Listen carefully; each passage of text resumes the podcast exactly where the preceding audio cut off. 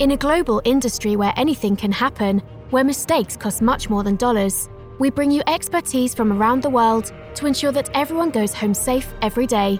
The internationally acclaimed Oil and Gas HSE podcast starts now with your host, Russell Stewart. Hey, everybody. Thanks for tuning in. This is the internationally acclaimed OGGN HSE podcast that's heard in over 134 countries and is sponsored by KnowledgeVine, the leader in human performance improvement training and technologies. KnowledgeVine is committed to reducing the frequency and severity of workplace errors by helping organizations leverage technology to easily create a sustainable safety culture. KnowledgeVine is the evolution of human performance, and you can learn more at knowledgevine.com. And then, depending upon when this podcast is produced, I think there's still time by the time, if, if you hear this when it first comes out, KnowledgeVine is sponsoring in association with the HP Community of Practice the second annual Human Performance and Action Conference. It's going to be held in Houston, Texas at the Downtown Hyatt Regency April the 17th through the 19th. The conference theme is identifying and managing risk, the science, data, and application of working safely. And my listeners can get a discount on the already very, this will actually be the best safety conference you can go to this year, and it is the most economically priced. But my listeners can get a discount by using the code OGGNHSE podcast. All right. Today, my guest on the show is Miss Tiffany Rice. Tiffany, thanks for coming on the show today. Oh, thank you for having me, Russell. I appreciate that. Well, I'm excited about having you for a couple of reasons, but one is is we're going to talk about a topic that I think is extremely important to this industry and especially in the area that you're an expert in. So Tiffany, let's talk about that. Let's talk a little bit about you. I'm looking at your credentials here. You've got a master's in safety, is that correct? I do. Master's in safety from West Virginia University. From and my bachelor's was in safety as well. So I usually tell folks it's it's really all I've ever done. okay. And you have a CSP, of course. Yes. And now Tiffany, I'm actually at an office on the ninth floor in Houston, Texas, overlooking what's called uh, the Galleria area. Where are you? I am located in Morgantown, West Virginia, and the Safety and Health Extension Service is at what we call Waterfront Place, and it is university building right on the Monongahela River here. Yeah, and nobody can spell that, much less hardly say it. that is one of the major rivers. So you not only Tiffany graduated from West Virginia University, you're actually now a professor at West Virginia University, correct? Yes, I'm an assistant professor with the Extension Service and in the Department of Safety and Health. And we're a little bit different from the typical safety management at the engineering college because our students are professionals in industry and a lot of those professionals being from the oil and gas industry. Okay, so tell me a little bit more. So this program is already for grad students who are safety and health professionals. Is that what you're saying? Sure. So what we do here at Safety and Health is that we are an OSHA Training Institute Education Center. And there are approximately 25 OTIECs across the country. Okay, now what does OTIEC stand for? Yeah, OSHA Training Institute Education Center. Oh, okay. All right. Yeah. So we're called the National Resource Center. That's the name of our center, but West Virginia University is the lead in that consortium. And then our consortium partner is CPWR, or the Center for Construction Research and Training. So together we make up what is the National Resource Center. We're an OSHA Training Institute. And so we are offering the OSHA numbered courses. So, for instance, a lot of folks become OSHA 10 and 30 hour instructors. You have to go through an OSHA Ed Center to be able to do that. And we're okay. one of those. And then, in conjunction with this, you focus a lot on like workforce development. Would that be the proper way to say it? I think that's the good way to say it. Workforce development specifically for safety professionals. Ah. So we are taking, we're seeing just an influx of operations based individuals who are interested in transitioning to a safety career or you know even safety graduates who you know want to further their education through certificate programs and various courses that we offer. So we help what we like to say is we help to build that workforce of safety professionals for industry. And well you mentioned this construction uh, consortium that you're involved with and so that would entail plethora of various or all industries, but particularly you have a focus in oil and gas? We do. We do. So, here for about a decade, our office has had an energy focus. And that was really, you know, when this area, when the Appalachian Basin started to just really get busy with the gas industry, we came alongside the industry and helped to develop some training courses. And then, as a part of this workforce development initiative for safety professionals, we offer four different tracks for folks to choose from. So, for instance, one is general industry, one is construction, one is maritime, and then we have our, our specialized oil and gas track. Ah, okay. Well, that's where I want to kind of center in on. Tell us about that. Sure. So that program was developed using the model of a lot of education centers across the country have certificate programs. But that oil and gas specific track, it includes courses such as the OSHA 5810, which is the OSHA standards for onshore, you know, E&P. So you've got 4 days of learning OSHA standards and then how to apply that to the oil and gas industry. That's just one of the core courses. Other core courses in that are accident investigation and safety and health management and job safety analysis, record keeping for OSHA. So, those being the core courses, you can see through that, you know, standards, record keeping, incident investigation. We're really helping to create or help further along just a well rounded knowledge of safety. And then all of those courses being for the safety professional, and then the oil and gas specific side of that being the 5810 and looking at those standards. And then we have a specific oil and gas electrical course for them to go through. So there is some opportunity for the student to pick electives and kind of tailor themselves, specialize themselves. But, you know, we think that that through the program, we're just creating this really well-rounded safety person. And from our experience, Russell, you know, we have seen folks coming out of operations coming out of one of our biggest success stories is this we had a student who was a parts laborer in a warehouse for a local frac company. And he signed up for our certificate program. Took him about a year, year and a half to complete that. And now he is the district safety manager for a rather large gas company. And so wow. he just completely changed the trajectory of his career path and kind of, and it was, you know, he took a lot of that initiative and he just, he said, look, I want to do something different. I see safety as a viable career path. How can I get into this? And he didn't necessarily want to go back for a four year degree or go back for a master's degree.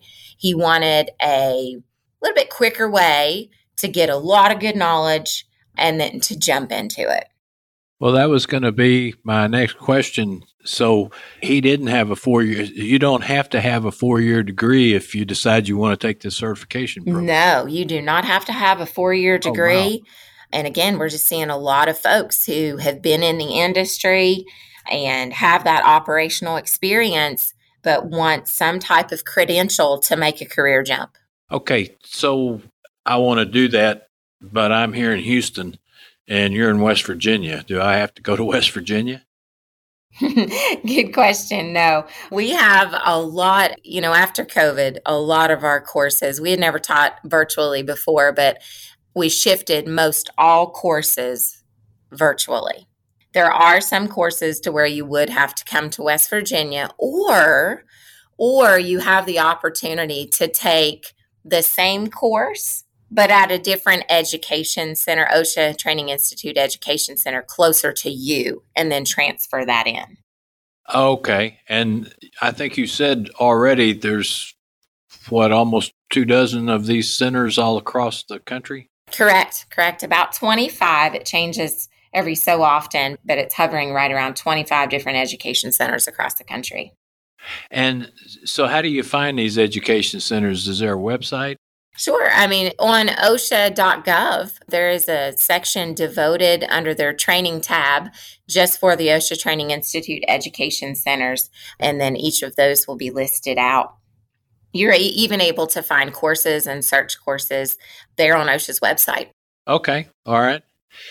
So the boom came to West Virginia. Oh, what would that have been? 2010, yeah. Somewhere in that neighborhood, we all learned how to do horizontal drilling and, and all that sort of thing. And so things really boomed around there. Was your background, I mean, and so you said y'all started this specific core certification program for oil and gas. How did that evolve? Did some of the operators come to you and say, we need this, or how did that happen?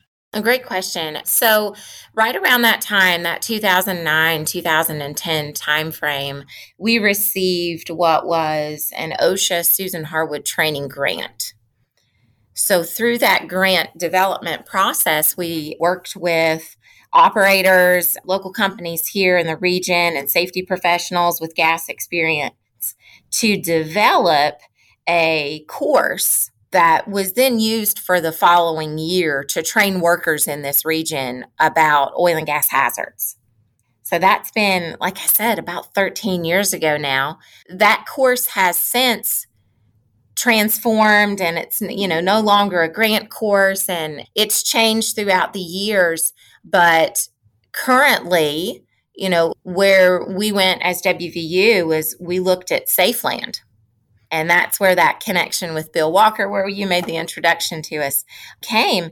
And WVU started delivering Safeland USA, the orientation course, for several years, for almost a decade now.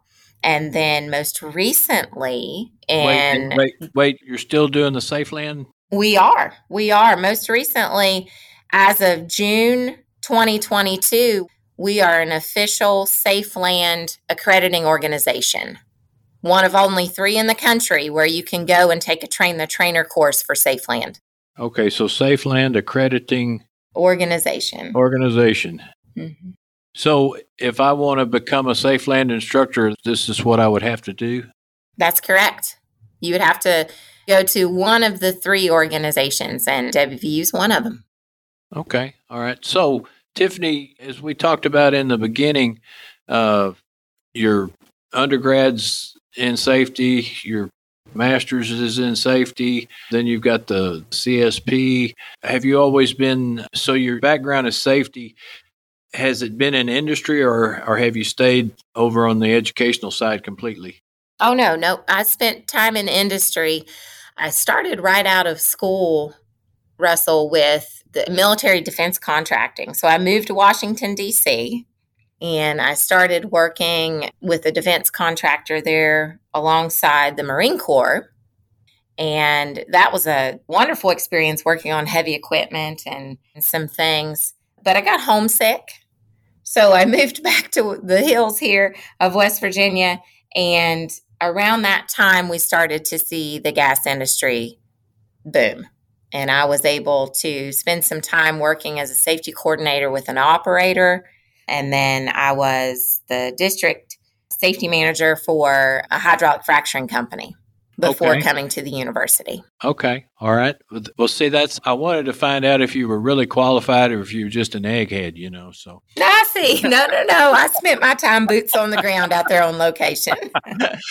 I'm just kidding. But the other reason for asking that question, okay, like the military aspect that, that you were involved in as it related to safety, and you didn't really, I mean, you don't have a, a petroleum engineering degree or you don't have oil and gas specific experience until you met this operator after you'd come back to West Virginia.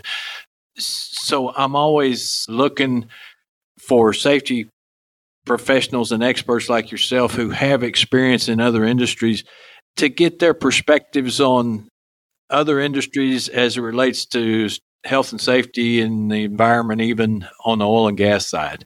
Do you see tremendous differences or do you see similarities or what? Sure. I mean, you know, my experience there with the defense contractor was very system safety based and, you know, analyzing hazards and then reducing risks on based on those various hazards. But when I went to the gas side, you know, and in the oil and gas industry, I realized really quickly that this industry is so transient, so mobile, so, you know, different from so many other industries. And I often describe it as, you know, we're kind of like a traveling circus because we're, we're going to all these different sites, we're setting up, we're tearing down. That's a good way to put it. Yeah. you know, and it's, and what that brings to the table with the transportation related events, with the on site, just whether it's struck bys or mobile equipment used on site, because we're just always moving. We're either, you know, they're working or we're, or we're setting up or we're tearing down. And that is just so unique, I believe, to us and, and, and makes it so different. I think that that our industry has made tremendous growth in regards to safety in the last decade and, and more so in the last five years. But we still, you know, we still have a long way to go, I think, to make it a bit more systematic and based on my experiences and, and you know, and that was more government based, but I think we can always learn from maybe incorporating some of those those tasks. Yeah, well, talking about process safety, I interviewed the Baker Hughes's number one process safety guy. One of the things that he says is when it comes to safety, you've never arrived. You know, there's always if you ever think you get to the point that you've you've arrived, you probably need to take another look at your processes, you know, because you have to it has to always be progressing and you need to be striving every day to make sure you've accomplished these or you are accomplishing these goals.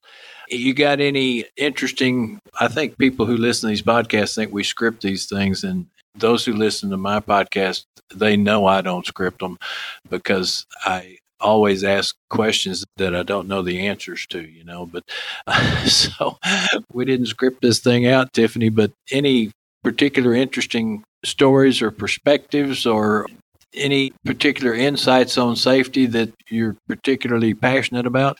Particularly passionate about. So I'm passionate about leadership training to all of our workers, not only management, not only supervisors. And that spark really came out of our project that I was involved with with our consortium partner, the Center for Construction Research and Training. They developed what was called Foundations of Safety Leadership, which is a two and a half hour program. It's now an official elective if you do a 30 hour for OSHA. But I love the foundation of that program and what it meant and have been using that most recently to train oil and gas workers and just the what we have seen the growth that we have seen from that training you know various training courses of those workers their knowledge of leadership skills their understanding of what it takes to actually lead someone and be a supervisor and how to recognize folks for a job well done, how to engage folks out on location to be all in it for safety. These are not things that come naturally. And unless we do our due diligence to train our workforce on how to manage well or how to be a part of this thing we do called safety, it's not going to happen, you know, without a little bit of effort or not done well. So I think preparing workers, back to my, my passion, is to prepare workers to know how to do this thing we do called safety. You know what, Tiffany, that's great. And I don't want to use this as a derogatory term, but if I heard what I think I just heard you say, you're teaching leadership principles to the lower echelon who maybe and again i don't use that term in a derogatory manner. It's just that you know generally you have you know you have the executive level and then you have the middle management or the leadership or supervisory level and then you've got your worker like you're talking about. And even though they may not be in that leadership position you're still teaching them those principles. I think that's i think that's a great idea. That's right. I mean you know we just saw that so many times leadership training is given to management right? Given to the executive level occasionally to to supervisors. And but really there's a lag there with the supervisor training as well. And what do we do? We when someone is just really good at their job we promote them and say well congratulations you're so good at the task that you do the trade that you you do we're going to now make you a supervisor and sometimes that is a blessing and sometimes it's a curse because now we have all these additional responsibilities but did anyone stop to tell us how to do that well? How to lead now a crew well? Oh, you're you're absolutely right. You know that goes back to the old book, I guess, in the 80s called The Peter Principle, if you remember that one. I don't remember that one. But. Oh, you don't? Okay. All right. Well, that goes to show you, Tiffany, you're much younger than I am, you know. But, well, I give you an illustration of it from the oil and gas industry. There's this story told about these rich oil and gas tycoons, and they always went on a annual bird hunt this exclusive hunting lodge every year, you know. And there was this dog who was the absolute best bird dog in the world, you know. And these guys actually paid extra to get this bird dog, and the bird dog's name was Salesman. So they had salesmen for years. So they show up as usual the next time and they check into the lodge and they say, Well, of course, we'll be hunting with salesmen this afternoon, right? And they said, No, you can't have salesmen and they were indignant. They said, "What do you mean we can't have salesmen? We've had salesmen for years, and we pay extra money so we can have salesmen." Guy said, "You can't have salesmen," and they said, "Well, why not?" They said, "Oh, about three months ago, we promoted him to sales manager, and he hadn't been worth a darn since." and the idea behind the Peter principle is you know, and that's a specific example right there. It happens in sales all the time, but as you mentioned, it, it happens in any situation. So you take a person who may have all the skills of, say, a salesman, and because he excels so, then you put him into this other position, and the skills that he naturally had and it works so well for him in this one position don't necessarily qualify him for the next position you put him in, and you do have to train him. So you're absolutely right. That's an observation for all of you out there listening. I think it was worth the price of admission today. Yeah, absolutely. I appreciate the knowledge of that book. I'll have to look that. That's a good story, but yes, you know, it just reaffirms kind of that principle. Yeah, I mean, you hit the nail on the head. I just assumed you had read that book. Of course, I forget who the author was, but we can look it up and figure it out. But Tiffany, I really appreciate you coming on the podcast today. The quality of guests like yourself and the information that maybe people didn't know that this kind of stuff was out there and especially available for people in the health safety field. And of course, our philosophy on this show is is everybody should be involved in the health safety field. You know, we're all about health and safety. It has to be at the top as well as the bottom and everything in between.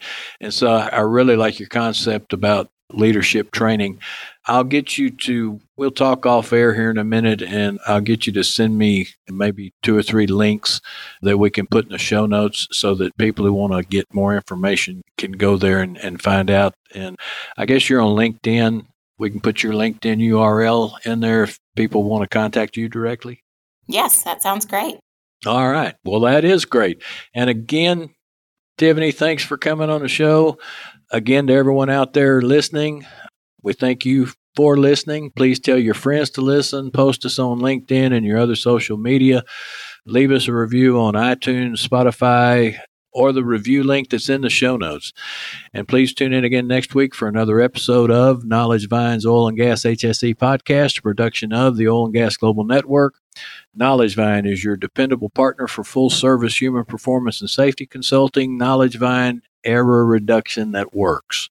Discover more about Knowledge Vine by finding in the show notes our website link and other contact information, including the conference discount code I mentioned. Or you can simply reach out to me on LinkedIn, and we'll see you next time. Tune in next week for another engaging episode of the Oil and Gas HSE podcast, a production of the Oil and Gas Global Network. Learn more at oggn.com.